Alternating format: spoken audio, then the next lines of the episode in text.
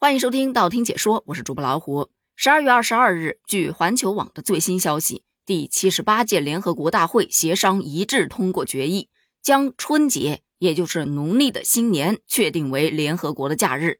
本身这个消息反映出来的是咱们中国越来越强大了，也体现了咱们中国的国际影响力，但却被很多小伙伴拿来吐槽。咱们这是给世界人民争取到了一个假期，可我们自己还在讨论除夕到底放不放假。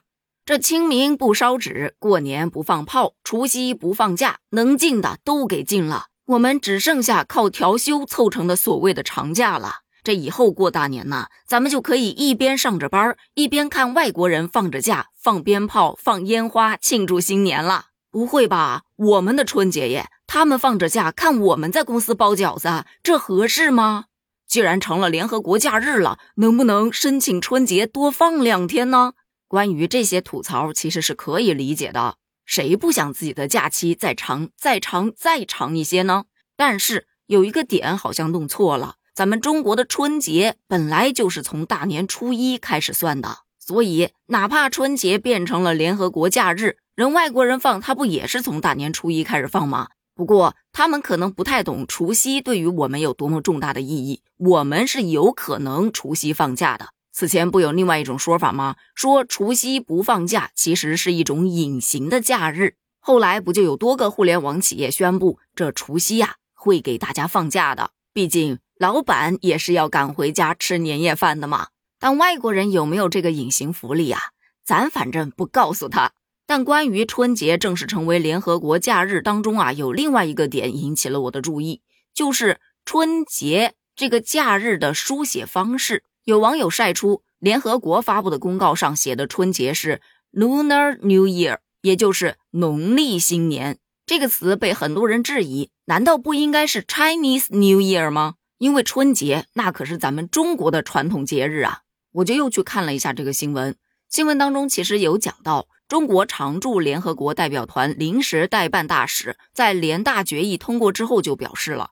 春节作为中国的传统民俗节日，它不仅是阖家团圆、辞旧迎新的日子，它也传承着和平、和睦、和谐等中华文明的理念。它也承载着家庭和睦、社会包容、人与自然和谐共生等全人类共同价值。许多国家和地区都把春节作为法定节假日，全球约有五分之一的人口以不同的形式在庆祝春节。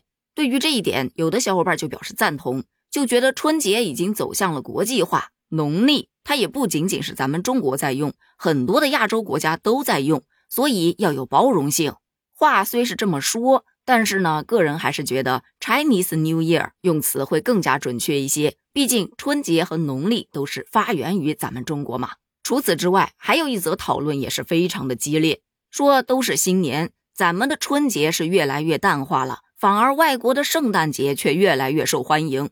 你别说，你还真别说。早在半个月之前，我到街上去溜达，不管是商超，还是说在一些小的门店或者步行街上，到处都是圣诞节呀，挂的那种什么铜铃铛啊，贴的圣诞老人呐，包的小礼物啊，还有各种圣诞狂欢、双旦庆典等购物活动。最近这两天更是如火如荼，到哪儿不管买什么，他都能给你送苹果。前两天不是下雪了吗？给我儿子买了双靴子，送了个苹果。到超市去买肉腌腊肉，他也送苹果。就是到零食铺子去买零食吃，他只要购物买三十八元，也送你一个价值六元钱的平安果。但你再往深了看，透过现象去看本质，你会发现这不过是商家的一种营销手段罢了。其实大家去购物的同时，很少就是奔着圣诞节这个节日去的。然而春节却不一样。大家不管上街去买什么，那都是奔着过春节去的。这个行为咱们统称置办年货。